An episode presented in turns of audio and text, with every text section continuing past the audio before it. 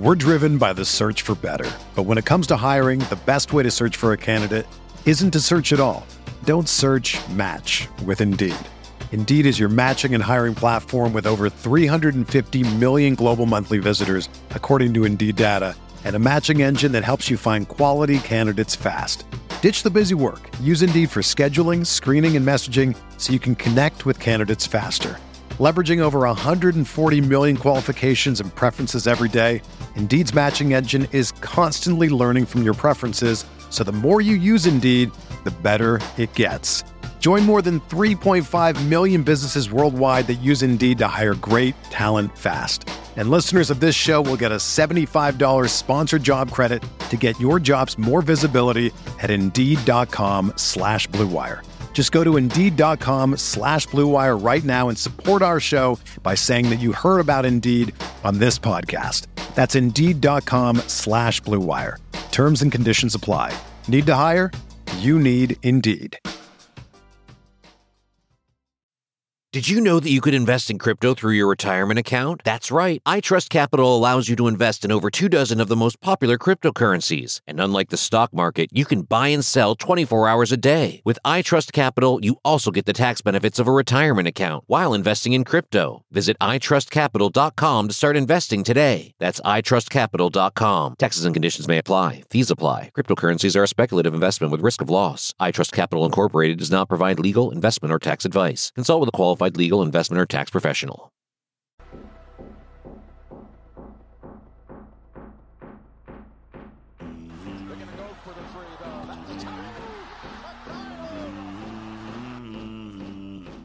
Collins driving, almost lost the handle. Chalmers for the tie. Got it for 10 seconds. Unbelievable.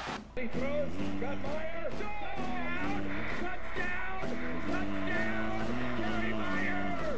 And he used to tell me, those places are great, but there's no place like Kansas.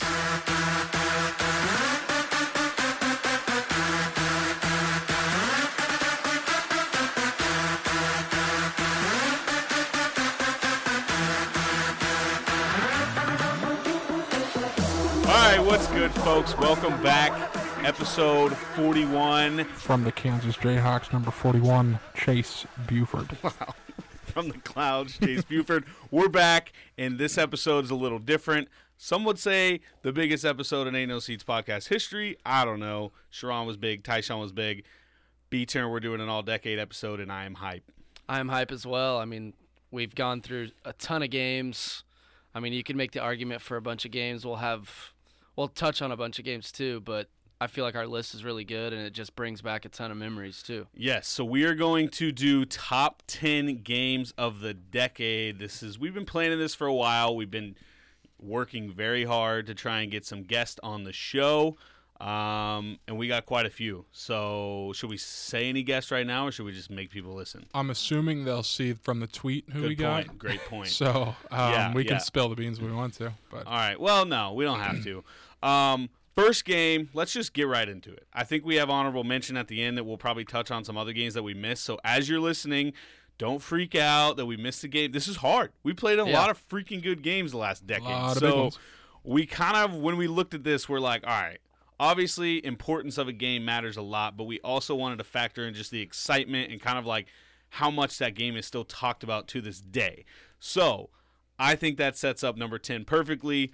Number 10, KU Iowa State 2013, which I would say most people remember it as the Elijah game. Yeah. In Ames. Yes. massive comeback. massive comeback. I mean, and that team had been kind of free falling at that point. Well, I guess a few weeks prior, we had lost. We went on three game losing streak. We lost to like OU, lost at at TCU in one of the worst games in KU history, YMCA. and uh, we lost to Oklahoma State at home. Right, so it was just kind of a Yeah. disaster. Uh, and we few weeks, I think a week earlier, maybe two, a week and a half earlier, we won at Oklahoma State in double overtime. So the streak at that point was a talking point. I can't remember what number that was to get us to Like that would have been nine. nine, ten, something like that. Yeah, nine. So without winning at Iowa State, keep in mind we tied that year. So this game to win the sh- or to win the conference and continue the streak, we had to go into Ames and win. And they had Hoiberg, they had Georges Niang, they had Tyrus McGee, they had who else? I mean, team was good. I don't think they were Well, like and they had uh, they had Hilton Magic. Like just Yeah. playing there, it's always crazy. They boo all the calls, and it's just a crazy atmosphere. And they hit 17 threes, which if you're on the road in the Big 12 and a team hits 17 threes, it's just impossible to win. And that shows you how big of a of a performance that was by Elijah. Yeah. So let's just kind of yeah, like you said, Iowa State comes out and from the start, it's like, oh shit, like you knew it was just one of those mm-hmm. games. There's always those road games where it feels like I'm thinking even last year with Texas Tech where we went in there and it was like we have a chance, and then from the jump you were just like, this is just their night. Nothing's gonna go wrong against them. We're screwed. Whatever. And that's how it felt. Self pulled a classic. I love it. He admitted after the game, gets an early technical foul to try and fire up the guys because Iowa State came out and they're freaking scorching. Gets technical foul. He's mad at Elijah. Iowa State's making every three, probably telling people to guard somebody. Um, and it worked because even though they were making threes all game, we were kind of answering every call. Elijah was obviously great. He got even more absurd late in the game, but that Iowa State team was so tough for that. Uh, They almost beat us at Allen too. People forget that earlier. I think it was our first conference game yeah, because Ben hit that three at the Yeah. buzzer in regulation. We went on to win in overtime. So, Both like, games that year went into overtime, and Iowa State kind of felt like a rival at that point. Like every time we played them, it was crazy. They got us in Ames a lot, and even I think Tyshawn's senior year in 12, we beat him in overtime. He kind of went off, but yeah, that game was insane, and it had huge implications for the Big 12 as well. Yes. Uh, so I, I was trying to look back on kind of how that game went. Releford, we, everyone always talks about Elijah. Releford had 19 points, hit Five threes. five threes. That wild. for junior year Releford, that's pretty. Or no, that was Senior senior. year. year. Yeah, that was my senior, bad. but I forgot Releford. T. turned really wasn't Steph really. I mean, year. he shot the ball as best he did probably in his uh, four-year career, but I feel like he wasn't really known as a three-point shooter. He's more of a lockdown defender, slasher, get to the rim, finish. But him to hit five threes, I mean, it got overshadowed because Elijah Absolutely. maybe had the best performance of the decade. Absolutely. So outside of Elijah, Withey had 13 and 10, great game. Kevin Young had 13 and 9. So it was like like we said, they were the better team all game it felt like, but we just kind of kept hanging around until what would we say? The final 3 minutes. Three Yeah. to five. Yeah. Like they After that just final TV they timeout. just kind of took over. They had that moment where we missed. They came down, hit a huge three, and it mm-hmm. just felt like it was over. We started to foul. We started to run desperation chop every time, but it was working. Yeah. Elijah comes down, chop, hits a three. Just extended the game for a couple minutes. I feel like like yes. I don't know. We were probably down close to 10 points or so, and he would just come off ball screen, hit a three. He was pulling literally from everywhere on the court. It was insane. And then so I think I don't know if it was McGee or one of the other guys. They missed a free throw. Maybe Korie Lucious. I can't remember. They had so many random guys. Hoiberg just getting Transfer transfers you. was Yeah. nuts. Yeah. But uh, so I game is what we're down two. Elijah had already kind of kept us in the game. We come down the court. Elijah drives. I don't know. Some would say controversial. Some block would charge. say could have been a charge. I promise you, in today's college basketball, they call. I don't know. They called a lot of charge back then too, but it felt like Everything's a charge. would today. this one have been one where the cylinder was in I play? think so. Because Georges Yeah. Niang is kind of under the basket. Elijah just goes up trying trying to shoot a little floater, hits him. They don't call anything, which is probably the biggest problem with that. Is they don't call anything, but as the players are on the ground, Elijah picks up the ball, and the guy does slap his arm, slaps his arm, and so Hilton's freaking out. They didn't call a charge. Meanwhile, I don't even think the entire place knew they What called exactly a foul. yeah. So now they go from not calling a charge to Elijah's going to the line, and probably I would say, would you guys say this? When KU comes to Iowa State, is it the second best atmosphere in the Big 12, or is it? I guess you can maybe say third because when we go K-State, when K State's good is pretty damn good, That's true. So and we'll get to that later. But Iowa State's just so like hostile, you know. yeah, but so is Like Bramlage. every yeah, for sure. Well, they both are for sure. But when fuck like KU starts ev- going they at live and die by like every play and every call. Like, That's uh, yeah. I feel like Iowa State fans are kind of notorious for I booing the refs and stuff. You yeah. know, Oh yeah. Oh yeah. It's, but they had a right to boo there. I mean, yeah. that So was so that was tough. Elijah. Is that a charge at Allen?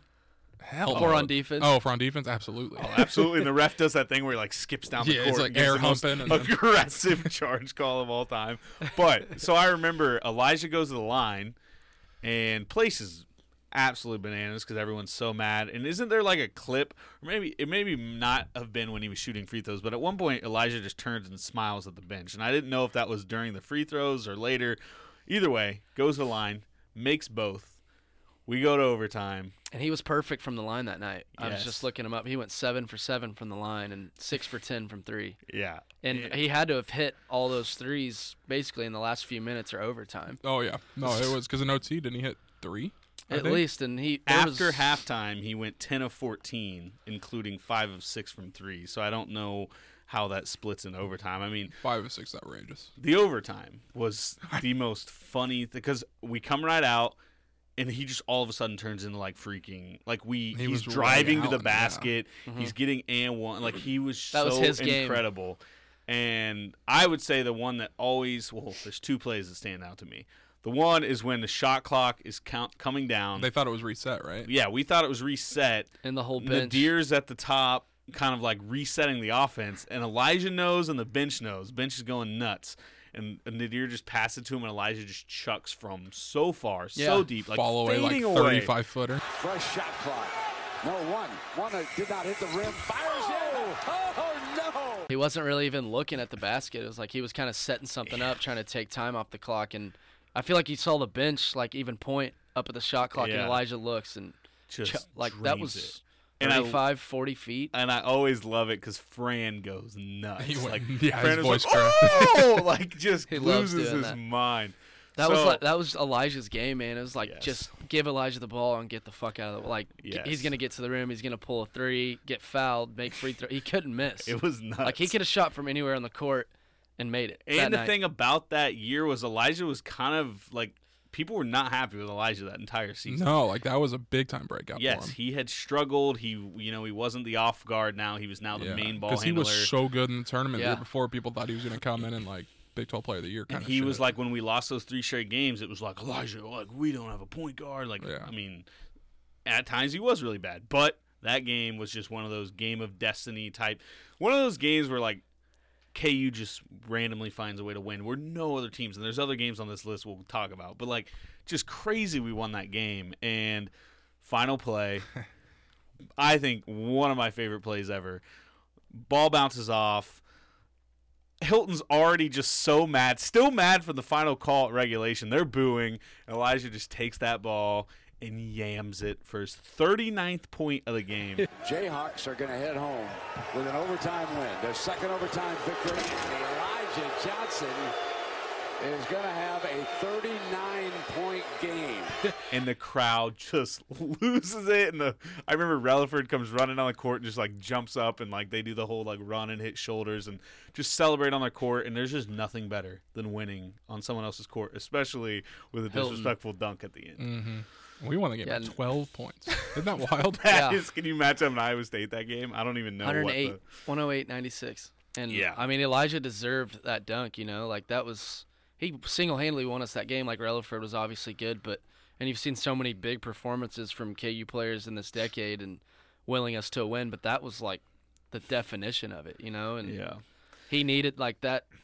You said people were on his ass that whole year, but that's I mean that's probably the biggest win of that year. I would yeah. say. Yeah, I mean, like we said, that at the time we didn't really know it, but that game uh, we had to win to extend the Yep. streak. So, yeah, it was crazy. And then obviously, I think kind of the thing that's helped lead to that game being remembered even more is Mel Weatherwax sitting courtside for Iowa State comes at Bill Self.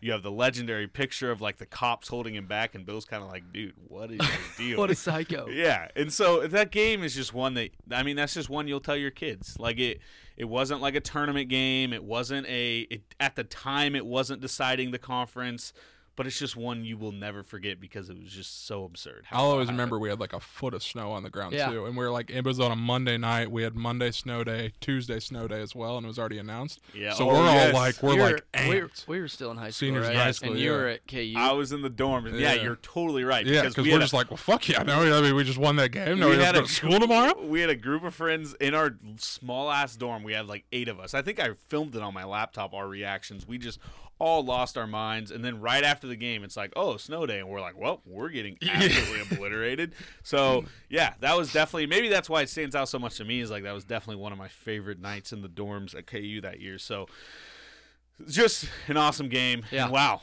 Only number ten, folks. So I know, and just brings back so many memories just because the performance by Elijah. Yes. So shout out Elijah. Shout out Mel Weatherwax. And one last thing on that game, the locker room celebration. I was gonna say time. that. That's one of those Bill Self Yep. celebrations in the locker Yep. room where you what see the came in and did the Ben McLemore. Mhm. Oh, that and then Elijah came the running room in after. Like the whole team was just waiting on Elijah to come in. And I love go it nuts. when they're in the like hallway celebrating after. They're all going nuts because remember they did the Pay Heed YouTube videos that year. They were so Mhm. good. Mhm. And Jamar crowd was throwing things like those little megaphone things. They were throwing them at our players, and Jamari picks one up and just starts celebrating with the megaphone as they all like go crazy waiting for Elijah to get interviewed. So. An all-time game, an all-time conference game, one of the one games that stands out to me when it comes to the streak. So, shout out to Elijah. It in some way made him like I don't know. It's part of his legacy at KU. So, Yeah. super fun game, guys. Remember the days when you were always ready to go? Alternate intro, guys. Let's talk about sex. Good sex. That's the alternate alternate intro they offered that I could read. So I read them both. Um, Not that any of us would know about that, but it's, you know. Yeah. Now you can increase your performance and get that extra confidence in bed. Listen up, bluechew.com. That's blue like the color blue. Blue Chew brings you the first chewable with the same FDA approved active ingredients as Viagra and Cialis, so you know they work. You can take them anytime, day or night, even on a full stomach. And since they are chewable, they work up to twice as fast as the pill, so you can be ready whenever an opportunity arises. If you could benefit from the extra function and more confidence where it counts, Blue Chew is the fast and easy way to enhance your performance. Blue Chew is prescribed online and shipped straight to your door in a discreet package, so no in person doctor visits, no waiting in the pharmacy, and best of all, no more awkwardness. They are made in the USA, and since Blue Chew prepares and ships direct, they are cheaper than a pharmacy. Right now, we've got a special deal for our listeners. Visit bluechew.com. Get your first shipment free when you use our special promo code armchair. Just pay $5 shipping. Again, that is B L U E chew.com, promo code armchair to try it for free. Blue Chew is the better, cheaper, faster choice, and we thank them for sponsoring the Ain't No Seats podcast. All right, moving on. Number nine. Now, this one I think could be, you know, there's going to be people that probably wouldn't have put this one top 10. I think we all have our reasons. We were at KU at the time. All three of us were probably at that game. We were at the game. We were in the student section. There was a lot riding on this game because of a gesture from the year before. Number nine, Oklahoma State comes to Allen Fieldhouse 2014. Marcus Smart, the year after backflipping and ending, what was that, 33 game home winning streak we Yeah, had it ended going? some sort of streak. Yeah, so Marcus Smart backflips on the court. Obviously made everyone mad. Wiggins is here. Embiid's here. Embiid was in the middle of like his peak at KU. Mhm. Yeah, that's when he was getting started, like his coming out party. And nobody expected Marcus Smart to come back that year. So when he did, a lot of hype was with Oklahoma State that year. That was the team that ended the streak. Yeah, everyone was like, "Oh, this is Marcus Smart came back. He's going to end the streak." They Like, ended up stinking. Oh, they were horrible. And, I mean, at that point, I guess they were still top ten at this point. It was Yeah. nine versus KU was fifteen because we had that Gauntlet. crazy non-conference schedule and just lost on half quarters and all sorts of stuff. But Oklahoma State comes down Fieldhouse. Um, I don't know. I think we all agree the thing that stands out to me is the the atmosphere of Allen Fieldhouse Yeah. that day. I think AB. We were just talking about how the pregame was crazy, and I might be wrong, but I feel I personally feel like Marcus Smart was probably the most hated player of this decade by KU fans. I totally Dude, agree. he got booed so loud in intros. It was wild.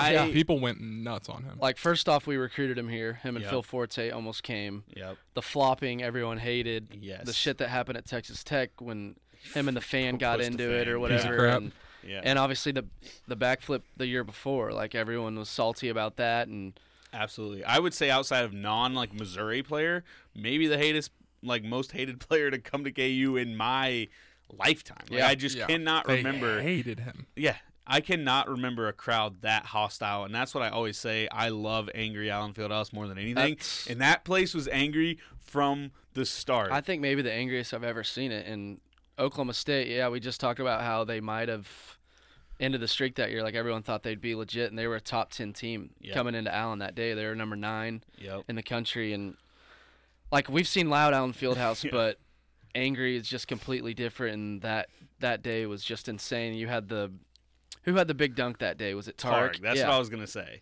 Now, normally, like the angry, like you said, angry normally starts because of like crap or the refs being bad or like something like that happening. We were angry from the start. Then the Tarik dunk. So what what happens? I think Jamari gets a steal. Jamari. It went way back before. I've watched this It like was an little. awkward Yeah. play. It's No, one of my favorite. It's no, like four different things happened. It went Nadir, like right? it went Marcus Smart air ball on a three, so the crowd's going bananas on yes, him. Yes, yes. We go down and Jamari Jamari, scores. scores. on like a driving layup in transition. Yeah. And then Marcus Smart goes down. They try to hurry. He turns it over, and we go fast break. Tarik dunk on the like oh, trailer. yeah. And Oh, boy, oh boy, dude. I think that is like. I mean, we're gonna get to other games like the West Vaugh game where it was wild during the comeback loud. But up to that point, that was the loudest Allen Field. I didn't go to the Mizzou game, but Yeah. inside Allen Fieldhouse at that point was Smart contested shot. It's an air ball, and they'll hear it from the crowd. And they're going to need him in order to get back in it. You're going to need your best player to make some plays. He was a little frustrated on the last possession. He felt like Black caught him with an elbow in the face on the putback, and then he was thinking that maybe he was fouled on that shot as well. Smart is scoreless, 0 of 3 from the field. Oklahoma State shooting 31%. Hard to the hole, Jamari Traylor. Everybody is contributing here for Kansas. Smart turns it over. The drive, Fart, the trailer. Oh, finish. Tarik Black soaring through the air.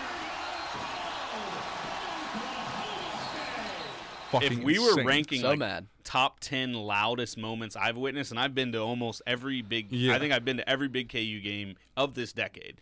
And that Tarik dunk, it was because, like you said, it was the air ball, it was the steal on smart, and plus you mix that with after he dunked. It was like a Shaq type dunk. Wasn't Yeah. it like Nadir was like penetrating it? yeah, kinda you was, didn't like, even, awkward, you didn't it even expect Tarik to, like, Yeah. Tarik wasn't even on our it's mind. It's giving me chills right now. It thinking was- back to it. Yeah. That team was so deep too. Like Tarik coming off the bench, a former NBA player. yeah, that playing team behind nasty. freaking Joel Embiid. Like, Yeah. ju- And he, but he dunks, and then the fight starts breaking Yes. out. So Nadir makes a great pass and passes it to Tarik, who doesn't even like think about lightly laying it in. Mm, This dude just two foot jumps and just yams the shit out of it. And the Allen Fieldhouse lost its mind. It was a day game. I love a day Saturday Afternoon game. at It was just Fieldhouse, baby. stripe out. We did got a stripe every out. emotion. We've never done a stripe No. out. And yes, Every emotion from Allen that day possible, like angry, Yes. going nuts, Oh, revenge it game gets- almost. It gets felt more like angry as we go Yeah. on. yeah, like Wayne when Wayne got that uh, when he swiped the elbow across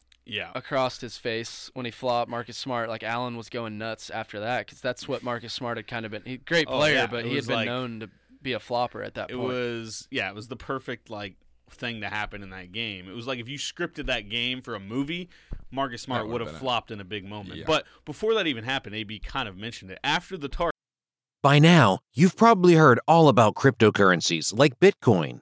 You might even already be investing in them. But did you know that you could invest in cryptocurrencies through your retirement account? That's right. With iTrust Capital, you can buy and sell cryptocurrencies from a crypto IRA and get all the same tax advantages as a traditional IRA. The iTrust Capital platform is easy to use, and it only takes a few minutes to create your account. Setting up an IRA is free, and iTrust fees are low. It's time to start taking control of your financial future. With iTrust Capital, you can get all the tax benefits of a retirement account while investing in crypto. Visit itrustcapital.com to start investing today. That's itrustcapital.com. Taxes and conditions may apply. Fees apply. Cryptocurrencies are a speculative investment with risk of loss. iTrust Capital Incorporated does not provide legal, investment, or tax advice. Consult with a qualified legal, investment, or tax professional. dunk. So we've started an airball chant. We've gone nuts because Smart turned it over. We lost our minds because Tark just did a Shaq dunk and what felt like he took off. From the I rolled my line. ankle on that, by the way, because I jumped so high. I was with like Cleakin, Brett Perry, James, Allen was with us. Like, I'm pretty sure we all went so nuts that like we started in one order on the stands, and then like at the end of the dunk, we were at the end of the benches clearing. Like, I was on the complete other side, Yeah. and we were all in different seats. We went so It was, it was like, one of those moments where everyone just like Yep. seats don't give a like no, No, one gives a you shit. just jumping it on doesn't matter who you were strangers. High with. fiving, yeah. and like you You're don't choking even, people out, Yeah, it's the you best. don't even see. We're going so nuts. I don't even. I remember looking up and like Cleakin or Brett Perry's like pointing at the court. You look down, the benches are clear.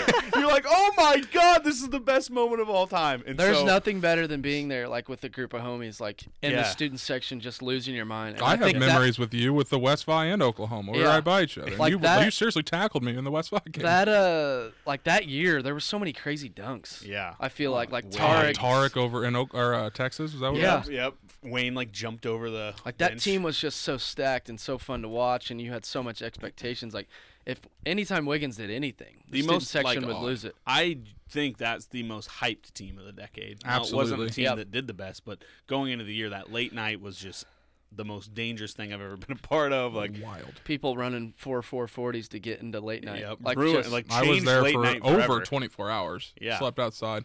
yep. It was yeah. It was, That was insane. So yeah, bench is clear. We actually in that Tarik dunk gets us up huge. We, we started That put off us up so 11, well. I think. yeah, and then at half, uh, we're up 17 at half. So Dude, it just it was almost like, an all-time meltdown. it feels like that game where it's like, oh, yep, you came here. It's a buzzsaw. Mm-hmm. Allen Fieldhouse is at its peak. You have no chance. But I mean, all of a sudden, Oklahoma State goes on a little 14-4 run, pushes the lead to 59-56 midway through the second half, and from there it was just like a nail biter. Yep. And I don't even remember like the moment on. I guess I think we were up like what four or Just five. Forte hitting bombs, dude. He had 21 that day. He hit seven threes, Good lord. Yeah. And The he Phil didn't miss. Forte special. and that guy was almost a Jayhawk. He and Keiton Dad Page just at back to back. Just mm.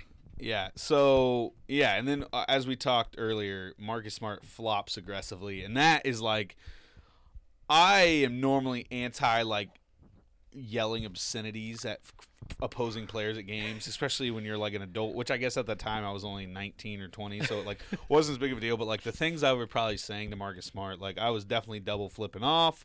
I was like. Just so mad. What are you doing? don't touch the mic. Everyone's gonna hear you fucking fumbling Oh. around like Clyde. I hate when AB does like. uh, so yeah, I don't even remember the moment of what it meant when Marcus Smart flopped, but it it gave them a chance in the game into what felt like they didn't have a chance. I feel like we were turning the ball over late, and then that flop gave them a chance to win the game, and they literally came down to Yeah. a. Forte, the best shooter on the floor, shooting a three to maybe beat us. And I for remember the second straight year. Didn't Frank like swipe the ball away or something to make his or Frank played good defense on the final possession Yeah. as a freshman. He so- always did that. It felt Yeah. like. he did that in OU too. But Yeah. that maybe, I mean, you can make the argument for Nadir's best game as a Jayhawk. Yep. Such he was a good huge, at Iowa State too. the such a huge game, huge atmosphere, and Nadir goes for uh, 23, 21, think and was our he was our leading scorer that day. Yeah. Uh, Joel Embiid had a decent game that game as yeah, well. Nearly a triple double. 13, 11, and eight blocks and one block, which I Blocked remember through the rim. Doug Gottlieb was so mad about. There's literally a picture of Embiid's hand just completely through the goal. Joel blocking was he was trolling on Instagram after the game, of Yeah. course. Oh, and Joel had the uh, poster on Marcus Smart. We Yes. ran the lob. Yeah. God, that first So many was moments. so It's It's perfect. the best. Imagine how like tired we were. I don't a remember half. anything. Yeah, I know. I don't remember anything from the second half. I think I was So much exhausted from the first half. Yeah. Players probably were too. That's, they- yeah, oh, yeah, you explains know why in they came back. Yeah. So either way, we won the game. We got our revenge. And pfft, Oklahoma State, did they win another game? They the of the were. They were, an, they were an eight seed in the tournament in Yep. the Big 12 tournament because we played them in the quarters. And I'll never forget, I had a final for biology during the Big 12 tournament. And That's- the game got pushed back because the early game, oh, since Oh, we're the one seed, off, yeah, didn't we're the one seed every year. We always played at 1:30. Yeah. My finals at like 2:30 or three. So I was my desk had like a drawer, and this is could have been bad if I got caught. But I had the game on my phone, Risking getting and caught I kept. cheating. Well, I was mad because my teacher was like, "Well, we have two options here, but everyone's going to have to agree on it. First option, we can wait until the end of this KU game to start the final. Second option, we can just start it now. Wow. I was the only one that said I wanted to watch the end of the game. Those people are the worst. The absolute I would have been like, no. Can you imagine how triggered AB was? Yeah. I was like, you're That kidding. was- I mean, you that- have to be kidding. That game was the most electric one eight Yeah. Big Twelve game of all time. Because Absolutely. Wiggs went for what thirty one, fresh off a forty point. Yeah, game that's what I was against gonna Westlaw. say. Everyone thought Wiggs was just gonna carry Week us before that a tournament. four-point game against Stanford. Yeah, Tough. whatever. Tough, really. I mean, So, yeah, obviously that Oklahoma State game, that's one. I think maybe closer to us because we were there, the Yep. student section. If you weren't at that game, I don't know if it's the same, but when you talk just atmosphere, one of my re- favorites like of all B time. Turn said, revenge, hated player, mm-hmm. just white guy draining threes. Like Phil Forte is the typical guy that just like gets so frustrating and out of it. So I think it was good to put that game. That game was fun yeah, to talk about. I was gonna say though, if you were at that game, you would definitely agree with it at least being on the list. That's one you will like always think about when you think of fun games you've been to. Just so, it, if if you don't remember that, just go back and we re- rewatch like the extended highlights or something. yeah, it's on YouTube. It, You it's can watch worth the it. full game. yeah, if you YouTube. want to spend an hour and a half watch the full game, go And for it. But like, please go watch the stretch where Tarik does that dunk. no, it's my it- favorite like thirty seconds of basketball that I can remember. To be honest, It's it's so insane. It's so shout out to that game. It that has was to fun. be one of the most hostile environments of the decade, or even in the Bill, Bill Self true. era. If we did like top, Like, it wasn't to win the Big 12. Probably one or two. Yeah, it wasn't like to win the Big 12 or anything, but we thought was it was. just so many factors that went into that game. We've Yeah. already talked about them, but yeah, that day was crazy. And there's a difference between like really really good atmosphere, like the Oklahoma game, or like West Virginia game when we set the record for loudest noise, Yeah. and just hatred. Yeah. Like Yeah. Mizzou, Living and dying Oklahoma by every play, yeah. every call. It was a because it's more type than just buzz. fucking like we want to win this game because it's it'd be cool. It's two good games. It's just fucking like for sure. I don't like you, and we want to fucking. You know what you kill should do right now? I'm going to say it. Throw that Tarik Black dunk in right here. Okay. And if you I'll haven't already, when you edit this, Yeah.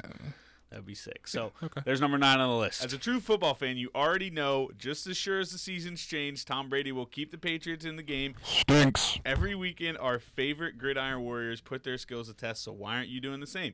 We're almost halfway through the NFL season, so now is the time to get off the sidelines and get in the game with my bookie. We're way past halfway through the uh, into the or middle of the season, but whatever. My bookie is the premier place to In the middle bet of the season. on all your favorite pro and college football action every weekend. They always have the most up to date lines and the most prop bets of any sports book on the planet. So if you're going to bet this season, do the smart thing and bet with the best at my bookie. If you're kind of a guy who likes to bet a little, win a lot, try a parlay. Shout out to Parlay Pats. If you guys seen that guy, he's a maniac. Pick your locks for the week, put them together in one parlay bet, and when they all come through, the rewards will be huge. Tired of watching the game from the couch with nothing to gain? My bookie wants to get your mind off everything else and get back on the game. Best part is you join right now, my bookie will double your first deposit. That's right. If you put in a thousand, they'll give you a thousand. That's double your initial deposit you can use on all of your favorite picks. Use promo code chair to activate the offer. That's promo code chair to double your cash. Visit mybookie.ag today. You play, you win, you get paid. All right. Moving on. Number 8. The Kansas Jayhawks go on the road to Manhattan Bramlage. to Bramlage Coliseum. The Colis- Doom. The Octagon of Doom. And what I would honestly say, when you factor in how good K State was that year, they were, what were they, ranked 11? Yep. This is 2010, by the way. Not sure if I said the year. 2010. They're 11. We're number two. We're playing for a chance to become number one. Sherron's senior year, his last game at Bramlage, college game day. They did like a blackout, just an unreal atmosphere. Probably the most hyped game at Bramlage in the history of this rivalry. Before we get in that game, though, we've got our guy, Sherron Collins, with a little four minute, I guess Yeah, a few memories from it. gives his memories on it, talks about his big plays and winking at Erin Andrews. He breaks it all down. Here's Sherron. Man, we talking Kansas versus Kansas State 2010, my senior year at Kansas State. Game was crazy. Uh, just because of the rivalry. We had the crowd. I think they had a blackout going and what they call it, the octagon, octagon of doom. I hated playing in that place, uh, but I love playing that just because the silence them crowds, the silence them fans. It was amazing. Um, but yeah, man, this was a great ant- anticipated game. Um, it was my senior year, and it was uh, you know, Cole's junior year, and all of my young boys, Tyshawn and Morris twins, all them, all them guys was ready now, and we had a, we was much better than the year before. Um, you know, we was just more ready, and you know, I think they was a better team. Uh, they had a lot of power. They played hard, absolutely hard. Frank Martin had those guys ready to play, but you had to think. Self had us ready to play too. I had us ready to play too. We was ready for that. Like we wanted all that smoke. You know what I'm saying? I wanted all the smoke with everybody that year, especially my senior year. I wanted to beat everybody, especially at their home. This was our last time, my last time playing there, so I had to get the win. And the game was crazy, man. It was up and down. We should have put them away, but we didn't. And you know, we was in a dog fight. We was always in a dog fight with K State most of the time, you know. And uh, you know, game went down to the wire, man. It ended up. People don't remember, like I was catching Charlie horses that whole second half, so like I was cramping. And during like the last seconds of the game, in regulation, I locked up. My leg locked up on me. I ended up falling. I lost the ball or something happened. And I think Tyshawn ended up saving me on that, on the other end. Something happened. Somebody saved me. But, you know, I was just grateful that I knew my teammates had my back. But overtime, it was going down to the wire, back and forth, back and forth, and we needed a bucket. And it was probably like eight seconds left. And I think everybody in the gym, everybody watching on TV, like, we all knew like, I was getting this basket. I was going to get this bucket. I was going to get the ball. It was on me. Everybody knew this. And if I was the opposing team, I would have trapped them, which I think they did try to trap me. I just was a little witty and I got around. Curtis Kelly, uh, we drew this play up. We ran the same play against Cornell when I hit to go ahead early in that year. And uh, we drew the play up. It was perfect.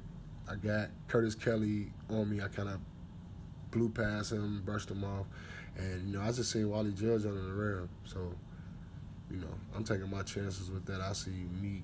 I'm hungry. I want to eat. I see a bucket, and I knew one way or another I was gonna get a bucket, or he was gonna foul me, and I was going to the free throw line. I was gonna get a bucket. So we ended up getting a bucket. I ended up getting the N one on Wally Judge. I was able to use off my top strength. And that was a big thing for me using my strength. I used to challenge a lot of people with the rim and I was able to, you know, use my strength to make buckets. So I ended up getting the N one, I hit the free throw, and we win at K State. And then my so afterwards I had an interview with Erin Andrews, and everybody took this wink of an eye and ran with it. So listen, right? It was no creep wink. It wasn't a crush wink. It was just a thanks for the interview. I just hit a game when I was lit wink. Like you know, I winked at Holly Rowe, you know, but you know, hey, I wouldn't be mad. For, I'm not mad if people took it that way. I you know, Erin Andrews is Erin Andrews, but um, yeah, man, that was it, man. Was one of the best moments I had. Uh, memories that I always take is silence in that crowd in the octagon, walking off that floor with a win. Them rides back from K State was always the best because you know you don't want to lose and take that ride back. It's an ugly ride, but um, yeah, we did what we had to do, and um, I knew for sure I was gonna win that game for us, and uh, just was thankful that my teammates and coaches put that trust in me. But we all knew I was getting that bucket, and uh, yeah, Rock Chalk Jayhawk. All right, shout out to Sherron. Always a good time. He's been on the. If you have not listened to the Sherron episode, when you get done listening to this episode, go listen to when he was on the show because he always he's a really good storyteller. I think AB you said that earlier after he sent that clip to us. Like he knows what the people want to hear, and it's always entertaining. So I don't know. Let's just talk a little bit about that game. Sherron obviously touched a ton of it, but I think the thing I remember the most about that game is, like we said, super hyped. Crowd was super into it they had actually been like prank calling our players all week, which I think in our Sherron episode before he talks a lot about that. They've been calling them the Morris twins, and I'll never forget when the game is in like Sherron gets the and one.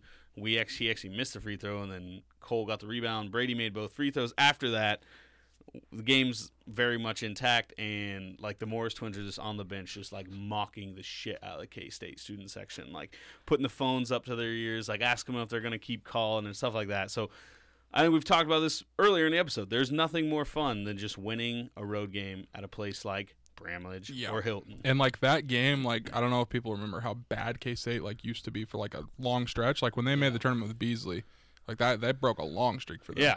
And I mean, getting in the tournament's not that like tough to do. Like if you're decent in your conference, you should get in. So like this this was like their biggest game in how long? In college game day going to Game Manhattan, day, Kansas, yeah. that's unheard Saturday of. night. Yeah. too. Like the They ended up students are being just a- ready to beat one of the best teams in Right. the country and then go out party whatever. They already hate us, and then KU's 19 and one Yeah. coming into that game, Yep.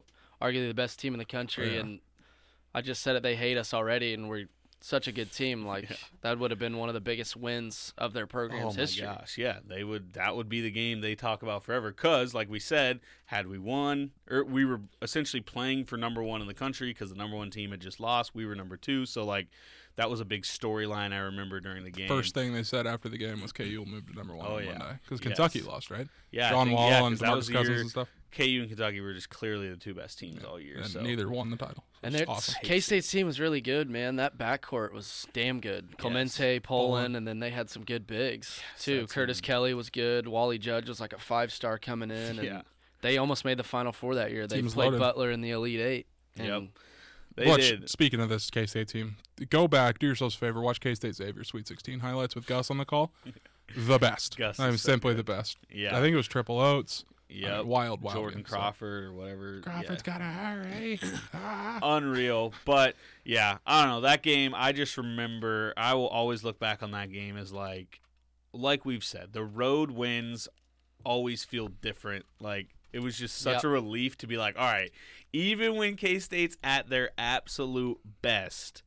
We still go into their building on their biggest game of their building's history, and we still get the win. It was just, and like we even mentioned, I don't know how much Sherron said this in his little clip there. He was like hurt. I know he said he was cramping, but like he was battling like back spasms all night. So for him to like one play the whole game and Mm-hmm. two make the biggest play of the game in which one where he had to like put his body on the line. Like, and how fitting for him to hit that shot. How many times have we seen that video of him making that and yep, one and, just, getting like slapping his chest. And of Oh, course, it's right by the bench, and he's getting hype. And he was one of the best players in the Bill Self era, and I mean, one of the best players in the country. Nearly one Player of the Year. He was just money every single night. Yeah, we didn't even talk about. So he kind of talked about it in his clip there, but like at the end of that regulation, he turned the ball over, and I think in his clip he said Tyshawn saved him. Dominique Sutton was on the fast break to win the game after Sherron turned the ball over. Tyrel Reed strips him. They didn't call foul. Remember, Tyrel's clutch. Bramlage wanted the I'm foul sure it call. exploded. Oh, they went nuts. Didn't call it. I don't think it was a foul. It was really good defensive play by Tyrel Tyrel Reed. But can you imagine if we lose that game on like a last second layup like Duke did to Stephen F. Austin? Or they call a foul and just hit free throws and we lose. that would have been the that game worst. belonged. That game deserved to go into overtime. Oh yeah, Just That- such a huge game. I mean, crazy atmosphere. Bramlage is one of the best environments in the country. I think when they play us. Yep. And then you have college game day in town two top basically top 10 teams and Yep. just perfect going to ot and then one of the best everyone's favorite jayhawk i Yeah. mean one of their favorites sherron That was Winning the it for best us. way to win that game is to have Sherron. we're do up one with 13 seconds he finishes misses the free throw and then of course big Yeah. cole gets the rebound brady hits and And uh, I also, you know, during that game, like Jacob Pullen and Sherron were both from Chicago. Like there was a stretch during that game where those two just like essentially did that thing where they were like, "All right, we're not passing. We're just gonna go at it for like four straight possessions." And they just like went at it. Pullen had 22. Sean obviously had the huge game. So super fun game, but Our almost, guy- as always, we came out on top. our guy tyshawn young sophomore tyshawn also went eight for nine from the line that game Wow, big time. Tough in an environment. And tough I think he had some clutch free throws too, like late in the second half. It was kind of back and forth to end that game. I think we went up 10 or so to start the second half, but got close at the end. We hit free throws, especially in a loud Yeah. octagon of doom. Yeah, and I think that game is like a typical Kansas Big 12 game where it's like it doesn't matter how good the second best team in the conference is. We're just always kind of like a step above whoever that is. Like the fact that I mean, we're going to talk about, I mean, OU that one year we went in and won at Norman when everyone thought we had no chance. And that was similar to this year. It was like K State's Yep. pretty good. Like winning at their building is going to be tough. We still did it. So just a huge statement win. And I don't know. I always look back on that because I think that Sherron play, when you talk about all time plays of the decade, I think that's absolutely Yeah, Gotta be in there, so yeah. memorable, legendary. Like, and he talked about in his clip, he talked about silencing the crowd and like how much fun is it when we go into Bramlage and it's a tight game and we finish it like Elijah that one year he's blowing kisses to the crowd Yes. and it's Oh, just so fun silencing them. Yes, our players. There's no one they love to like mock more, like talk shit back to than K State. So always fun to see. Shout out Brandon Green. Super fun game. All right, real quick break, guys. Let's talk a little bit about tickets for less. They've been hooking you guys up all the time. We've been shocked by it. They just won't stop hooking you up with free tickets. So make sure you check them out on Twitter. Um, if you're looking for the best selection of KU basketball tickets, check them out. They have the best tickets for every game, whether it's at Allen Fieldhouse or at the Sprint Center game, or even on the road. They'll have those too. Plus, this year, an added bonus. This is going all the way through the national title game this year. You can use promo code Ain't No Seats Five at checkout for even more savings on your KU tickets. Unlike other sites, Tickets for Less does not charge taxes or service fees, meaning that the price you see is the price you pay. Get the best seats at the best prices to see the Jayhawks now at ticketsforless.com. Again, that promo code Ain't No Seats Five. Use that at checkout. Get yourself a good deal. Shout out Tickets for Less. Stay tuned on Twitter. They're going to keep doing the giveaways. They're going to keep hooking you up. They're the best ticket company around. Use them. Ain't No Seats Five. Back to the show. All right, moving on. Number seven an all time game when you look at it from a streak perspective. Kansas goes into Texas Tech, Lubbock, a good Texas Tech team. This was a KU team 2018. Devonte, Malik, Svi obviously ended up having a huge year, but when you look at where they were at in that point of the season, people had kind of doubted them. Some were saying the streak was ending. Some were saying it was the worst team of the Bill Self era. And they go into Texas Didn't Tech that game. Flights home. yeah. Oh, yeah. Didn't deserve to wear KU on their chest. Uh, and they go into Texas Tech that game to clinch a share, right? That was just to clinch a share of the Big 12 title, which gave us 15, Yeah, right? the 15? record-breaking yeah, streak The record-breaking streak. UCLA straight. 14. Was it 14? Yeah, it's 14. Yeah, my bad. Shit. Um, Hate to see it. So before we get into that, the voice of the Kansas Jayhawks, Brian Hanni, was nice enough to give us a little breakdown, and honestly, he does a way better job than we ever will. So buckle in, listen to Brian Hanni break this down because he does a great job. Shout out. February 24th, 2018. A day that we will always cherish as Jayhawk fans. One of the greatest days in Kansas basketball history, maybe the greatest regular season day in KU Hoops history when you consider what it meant. Kansas winning in Lubbock, Texas to clinch 14 straight, to finish off a decade and a half of dominance unlike we'd ever seen before in the history of college basketball. Of course, that mark surpassed UCLA's 13 straight record that it took three Bruins head coaches to accomplish between 1967 and 1979. Of course, our streak had Bill Self, the first ballot Hall of Famer, engineering it all. But so much went into making that day special.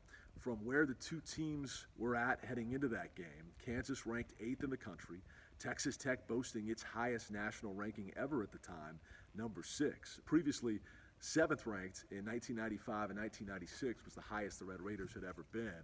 But on that day, while they hosted ESPN College Game Day, I mean, this was a day built to be big time for the Scarlet and Black, built to be the proudest day they'd ever seen, and yet Kansas came in and stole the show. I'll start with my personal perspective. As a guy that's a Jayhawk through and through and got my degree here at KU and always want to be here for the rest of my days, I spent four of the best years of my life as the voice of the Red Raiders down there between the ages of 32 and 36. And I was proud of these guys to see the way their program had ascended. And so I snuck over there in the morning just to take it all in. Uh, to watch what they would say about our Jayhawks on the ESPN broadcast, but also to see the atmosphere at United Supermarkets Arena for a Texas Tech fan base that had been starved for that kind of national prominence for a long, long time. And we're experiencing that degree of spotlight and attention maybe for the first time ever. And so to watch Chris Beard come out and talk about what they've been building and how proud they were and how great the atmosphere was going to be later that day, and then to think about maybe Kansas playing the role of spoiler. And could the Jayhawks come in ranked eighth and uh, take down number six and wrap up what had been an unbelievable decade and a half of dominance in 14 consecutive Big 12 conference titles? You might recall in the weeks leading up to that game, Keenan Evans, the star player for Texas Tech, had gone down with a turf toe injury that really led to their skid and Kansas is leapfrogging them in rapid fashion. And in that stretch, we see Devonte Graham also leapfrog Evans as the Big 12 Conference Player of the Year. And it was on that day, uh, in his finest hour, when he penned the final chapters on being the elite player in our conference that year, which for Kansas fans that study KU Hoops history, you know if you win Conference Player of the Year, that's one of several things that automatically guarantees you immortality in the Kansas Allen Fieldhouse rafters by having your jersey retired. And so to see what Devonte did on that day, outshining Keenan Evans, clinching the conference title for his team, and doing so in such heroic fashion, that was the day he cemented his legacy. And obviously, our Jayhawks as a team cemented an accolade that is one of the biggest feathers in the Kansas basketball cap. And I mean that sincerely. You know, we talk about being the team that has the most overall conference championships with numbers now north of 60 and counting. And we talk about five national championships. You can see them all behind me right there. And being number two all time in overall program wins, second only to Kentucky. We talk about the coaching tree that Phog Allen engineered, the fact that Adolph Rupp and Dean Smith stemmed off the branches of Coach Allen's tree, and the fact that the game's creator is buried here just a couple of miles east of campus. But to me, the 14 straight is, is right up there with some of the great accomplishments in this storied program's history, and that was the day we clinched it in a back and forth, neck and neck battle that was tied up with about 90 seconds to go. And yet, the man that would emerge as the star of the game and ultimately the star of the league, Devonte Graham, would come up the biggest in those moments. 68 all, about 90 seconds left. He steps up and hits a 20 footer cool, calm, and collected in the clutch. What a jumper to give Kansas a two point lead. But then the biggest shot of the day, and the funnest call for me as the play by play guy. And I went back and watched the TV call, and Dan Shulman and I actually used the same word. You know what play I'm talking about. The flip from the hip off the top of the backboard, it touches every part of the rim and falls through. My call was Devonte Graham, a prayer answered. It's good. Shulman used the same call. He said a prayer by Graham. A string. Drives. Forces up a prayer that goes. Are you kidding me? It really was a prayer because the degree of difficulty on that shot as he's penetrating the right side of the paint, throws it up from down low, and like I said, it touched every part of the backboard and rim. But when it went through and we went up two possessions with 31 seconds left, that's when you knew 14 straight's about to happen. So pretty special stuff, and uh, I'll always cherish that day for what it meant for our program's history, but also for me personally uh, to have it happen in a place where I grew up a lot as an announcer and a person, and where I continue to cheer for those guys uh, every game but two, because I'm proud of what they've built. But it was awesome as a Kansas guy to achieve that accomplishment against the top other team in the league. You know, the old cliche to be the best, you have to beat the best. I love it that we had such a monumental historic accomplishment on the opponent's home floor in a top 10 head to head. And Kansas, the true blue blood of the league, the true class of this conference, they got to go in and play the role of spoiler and hoist that trophy for a 14th straight year. It's a day I will always cherish and never forget in the illustrious history of Kansas basketball. All right, shout out Brian Hanni. Let's touch on you know, he obviously talked a lot about it. He talked about the importance going into that game. Uh, Devonte, the senior leader, like he was the heart and soul of that team. Obviously, you would argue out of every KU team we've ever had, is he the most important player to a single team that KU's had? Uh, this decade, yeah, like that Sherron in 09, It's kind of what I think of sometimes yep. after the title. Exactly. Um, but I mean, yeah, look going into it, we thought Malik would be a stud. He kind of he was a yeah. roller coaster, turning on late. And I, yeah, at that point in the but year, Malik like, was not the Malik we yeah. remember because he just, I mean, he had some conference games, but like yeah. a lot of that game was just if Devonte didn't play well, that team didn't have it. And that yeah. game, I don't know, that game was so, you could tell, I don't know, I always say this, there's always those Big 12 road games where it's like, it doesn't feel like you're going to get the win, but we just came out that night. Or no, like the national opinion is, oh, it's a tough road game. Top, they were number six, we were number eight. Like, in college basketball, that number 16s six teams don't win at, lose at home very often, but KU we just do that shit all the time. So we come in Another game day atmosphere. game day. Was it Ryan touched on a little bit, but was it game day? yeah, it was game Okay. day. But like they've been doing this thing lately where that game day game's at like five. Oh yeah, it didn't feel like three or it five. wasn't It's not like game. a prime time seven p.m. game. Did they do a blackout or a whiteout? What they do I that think game? they did a blackout. I could be wrong. Yeah, I think it was a blackout. We came out in our all grays, and I was like, The best. "Oh." It was just like I don't know. It just had that feel where it's like, all right, people are counting KU out, and that's the most absurd thing you can do. And Devonte, I mean, from the start, I thought we played really good. We Yep. came out on fire. Yeah, we Bangs. started up eight nothing, and then pretty much the rest of the whole game was just back and forth. Yes. we It- scored 41 points in the first half. We were hitting a ton of jumpers, and then they would kick. I I feel like we led pretty much most of the game. Yeah, we. I mean, like you said, we came out on fire. Our- we hit two threes, and then Doke had one of my favorite dunks of all time, where the like center like flopped and just fell, and Doke turned around. He's like, "No one's here," and he just Yes. power slammed. just a big Yeah. power shack the best. slam. But no, I, But but I I remember, remember- the first half is we would like not only were we hitting every shot, but they all came like the final two seconds of the shot clock. Yes. So it's like they thought they were getting a stop, and then we had like six straight passes to get an open jumper because they had all like penetrate, switch, whatever, and, And we just hit a corner three dagger to ruin their lives. Yeah, and then a young Marcus Garrett with that Oh my god! dunk he had in the middle of the lane. Just When is he gonna right dunk through. like that again? I Yeah. know. I've been waiting for it since. It was stunning when he did that. Like it was like whoa, and that's what I'm saying. There's these moments of KU and road games where it's like we just play at another level, and like you said, the ball movement in that game was just perfect. beautiful basketball. Marcus driving, dunking on people, Yeah. Doke doing aggressive dunks, and then obviously, like you said, shootout most of the game. We're back and forth. The crowd was in it the entire time, Mm-hmm. and then it just came down to who was the best player on the floor, and it was clearly Devonte. He scores 26 Mm-hmm. and just makes literally every play late. Every Yeah, play. every time Tech would make it a one score game or so, Devonte would come back and hit a jumper. Like I was just looking at the play by play. I think we were up. They'd hit a three. We'd be up three four. Devonte hit a three, extend it to six, and then they tied it at 68 with 2 Mm-hmm. minutes left. And I think Devontae hit a deep two, and then he somehow gets that runner to fall in the lane. He awkward, unbalanced, threw it up, hit the backboard, Yeah. spun around the rim, Yeah. goes in, and just that play just describes Devontae perfectly, and it's one of the biggest plays he made here, and the We- reason we won the Big 12 that year. we mentioned like the Elijah Iowa State game where it was just like it was just that dude's night. It didn't matter what happened. That's exactly how it was for the Texas Tech game. Devonte, I mean, the he had the shot clock. Another one was he had some crazy three. he had a shot kind of like the Elijah three against Iowa State, one, where he's like kind of fading towards out of bounds and just chucks it at the buzzer and Mm-hmm. drains it. Um, he had the runner. He had another and one at one point where he like flexed at the camera. He was just in his bag, as the young kids would say. And yeah, the runner is just one of those where it's like, yeah, that's just you knew we were winning that game. He Like, made this insane pass that I don't know if people like pick up on this, but do you remember when D'Angelo Russell was at Ohio State and he made that like half court one handed sidearm bounce pass on a Yeah. fast break? Yeah. It was similar to that where when like cross court bounced to the corner for a three, I think. I'll have to rewatch it, but I've seen I've watched the pass a trillion times. but another one that we just talked about off air, I vividly remember like mid second half, Svi and Devontae just going oh, like Oh, yeah. one two back and forth, and they just kept cutting.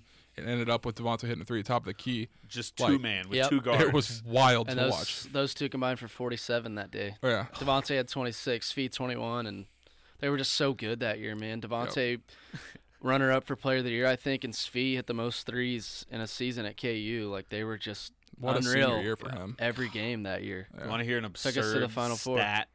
That game was our eighth straight true road game win against a top ten opponent. Wild.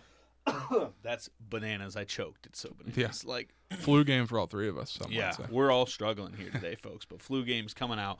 Either way, I Is think that streak still going? Uh, we Probably ended last year. Well, on the road. Kentucky last year were they At- top ten? probably or Tech probably The was David too. McCormack uh, wide open three. Yeah. yeah. So yeah, I don't know. I thought Hanni did a great job. Shout out to him coming on, breaking that game down. Really, when you think of that game, you think of Devonte, and I, j- I don't. I think of Devonte and Marcus Garrett. Like that Marcus Yeah. Garrett dunk is so That funny dunk to was me. awesome. But yeah, those memories, and obviously Svi was great that game too. But Svi was great.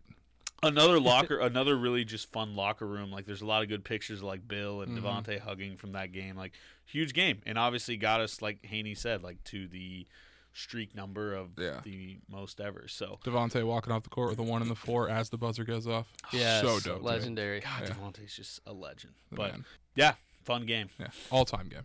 All right. Moving on, number six on the list, and I want to say last game seven, Texas Tech.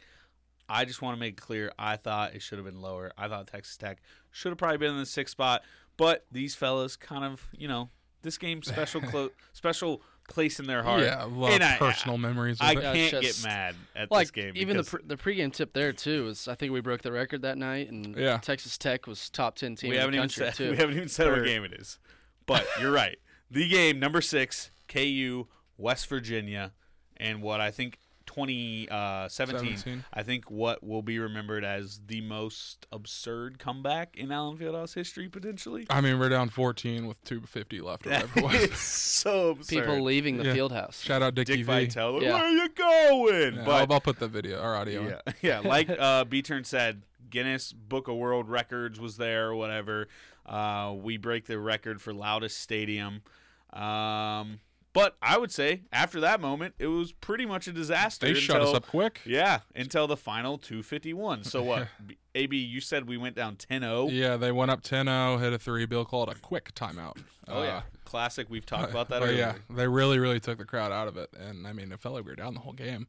Um, It was just, it, and it was just one of those games where like we could not get anything to go right. Like our offense just wasn't working. We weren't hitting shots even when our offense was working right. So just sucked. I think there was like a game on before that went late, and they turned on the TV, and KU's getting whooped. Yeah. I forget what the score was, but we were down by a lot, and I don't remember it what the score was exactly. But Ooh. yeah, West Virginia was a top ten team, and I always every West that about that Virginia game at home is just crazy. hmm Like you almost prepare, like you know what's coming. Like they're gonna be up, we come back, or Bob Huggins is gonna be going nuts on the sidelines. It's just always a like it. crazy atmosphere, and it showed before tip. Yeah. Uh, and I don't know. We've obviously had games before in Allen Fieldhouse where we struggled against West Virginia and had to come back. 2015, we had a big comeback as well, but not quite like this. So uh, we're down 14. 64 to 50 with 250 left. people are leaving and it just like and they even to go up 14 it was like a turnover and a fast break to where they score and it's like Mhm. wow like, there was we were- literally like nothing showing that we were going to come back. yeah, no. Yeah. chance. I remember like people that look at like the win percentage type things. Like we were at like I don't even know, but it was Yeah, just it was really absurd. low. We had no chance, and Started with a couple free throws, right? was Frank it? drove. Yeah, like we or yeah, Frank's fouled on a free throw. I think he hit a fouled three, on a layup. Yep. Um, Two free throws, hit a three. I mean, I could tell you every play from Yeah. the final three minutes. I remember think. Devontae just dribbling around like 15 feet. He dribbles back and just throws it up, Yeah. goes in. Like he That got us That's to the kinda- two. Yeah. he didn't have like the numbers Elijah had that Iowa State game, but that that was one of those where it's like give Devontae the ball. he, He had did it so moments. hit. fast. Yeah, That Devontae dribble three, I think that only put him at seven points. Yeah. Like, he so didn't do much, but he had that one and then the overtime one, which I'm sure we'll get to. But he had Yeah. moments in that game. So at one point we're down 64-55. Devontae hits a three to make it 64-58. Uh huh. So then it's like, uh oh, okay, we have a shot. Yeah. We put the full court press on. Five count, right? throw it away. We get a five count. We then get a steal where like Landon and Frank trap in the corner. Mhm. Frank, Frank drives, misses. misses. Landon gets the putback dunk. Like we just did Of cour- everything yeah, right. of course, Landon's right there for the putback Yep. dunk. Yep. Uh, and then so what? Did they miss free throws? They went, so they were up 71 66. just melting down. Yeah, I mean, and then that's when Devonte had the like dribble around three, put us within two. Yeah. And then we trapped in the corner on the inbounds. Yep. And they threw it away at midcourt. Yes. The crowd went nuts, and they like zoomed out because it was such like a long, crazy pass Yeah. that like you could see the whole crowd just go bananas. and But he like jumped over the scores table. Everyone knew it was our ball, and we got it. Then I think Frank hit free throws to tie it. I love that moment because Well, when he throws it out, Dick Vitale's like, "Oh, oh no!" Like you just knew we were gonna tie that game. And I think it was uh, who was it that shot the game winner before overtime? Was it Phillip? Probably took He, like, just jab an awful steps. shot. Yeah, the worst play call. Yeah. ever. I was gonna say like whoever hits a shot like that, Dude, at and Allen, Huggins, besides like- maybe Acie Law for A and M, Yeah. like no one. uh, You knew that shot wasn't gonna go in. Huggins like complains about the crowd or the refs all the time on the fielders, but he is horrible late in games. Like play Yeah. call, You said this the other day or last night because Westfall was kind of collapsing when they were playing Ohio Yes. State. They just when are we going to start talking about Huggins? Like late game, like last fight, like he just Their they press break was a disaster. Like I'm watching this little breakdown of the game. Like there's a little GIF here. They're just tossing the ball to the corner. Guy gets trapped. That's how Frank gets the steal. Like they were just. I, I don't know. I remember when Phillip missed that three and he was just smiling, like shaking his head, probably either Yeah. complaining about refs or just his team melting down. exa- but you they melt down every time they come to and Allen. you know they go to that huddle after we just have that absurd comeback. Mm-hmm. You know they're sitting there like instead of being like, "Hey guys, we're fine, let's win," they're like complaining, like, Right. "Oh, the ref screwed us again." Like they had already lost that game before overtime Yeah. even tipped. And And I- that's I've the power of Allen. I've Fieldhouse. said this before. Like he's just like he comes in, and I'm sure this like spreads to the locker room. But he comes in with the mentality that he's going to get fucked over Yeah. every Oh, yeah. time he comes to Allen. He's he's probably saying the same thing about Saturday coming up. Like Yep. he always comes in with that mentality. So it's like, and like you kind of hit on there, like that game was over before oh, overtime even Oh, yeah. started. Like I think that's kind of how it is with games in general. Like they go in expecting the worst to happen. If they don't play 100% perfect, it's over. Yep. And, And I think that's why they blow games at the end because they just expect things to not go their way. And with that mentality, it's kind of hard to stay aggressive. And Oh, yeah. I don't know. And I mean, it was just over. Dickie V's ranting before overtime. There's magic in the air. There's magic in the air. Like doing his whole Dickie V thing, and we just absolutely just controlled overtime. And then Devontae Yeah, I mean, went. when that game goes to overtime, it's it's over. So what happens in overtime? Devontae hit a three to Devontae hits a three right away. Which do we do that every overtime game? You think back to Missouri, we'll talk about that. But like we win the tip. Tyshawn hits a three down. to start. Like we just murder you so quick in overtime. And Yeah. The crowd is just on a different level when it gets overtime. So Devontae hits that three. and then we got a turnover because Josh hit like a, uh, he like like Euro step Oh. Yeah, lay in over a lay-in. someone. So we're up five quick after just. and then maybe the craziest play in the history of Kansas basketball. So was it Carlton Bragg was trapped in the corner and he threw it to Josh, who like fell on his ass, Yeah, and then gave it back to Carlton, and Devontae Yeah, came around Josh- between the leg dribble thingy. Yeah, I've got a GIF right here. It's he's incredible. basically just like, "Where's Devontae? Found Devontae. Let him do what he does. Hits a Oh deep three. God. And It's behind the That back one of the loudest, one of the loudest in-game Yep. like ovations, whatever you want to call it, I've ever heard. Bounce to shoot. Bounce, bounce. Devontae Graham for three. That's when you tackled me and brought me to the ground. I, leg- I legitimately fell to the ground. and that uh, our bench went nuts. Like seeing Oh, our yeah. bench reaction after he Uh-huh. hits that. Like Lagerald started jumping, like as he's hitting that move. Oh yeah, you And knew it Lagerald- was in too because he was so hot. Lagerald, I was looking at the box score. Lagerald had 14 off the bench that night.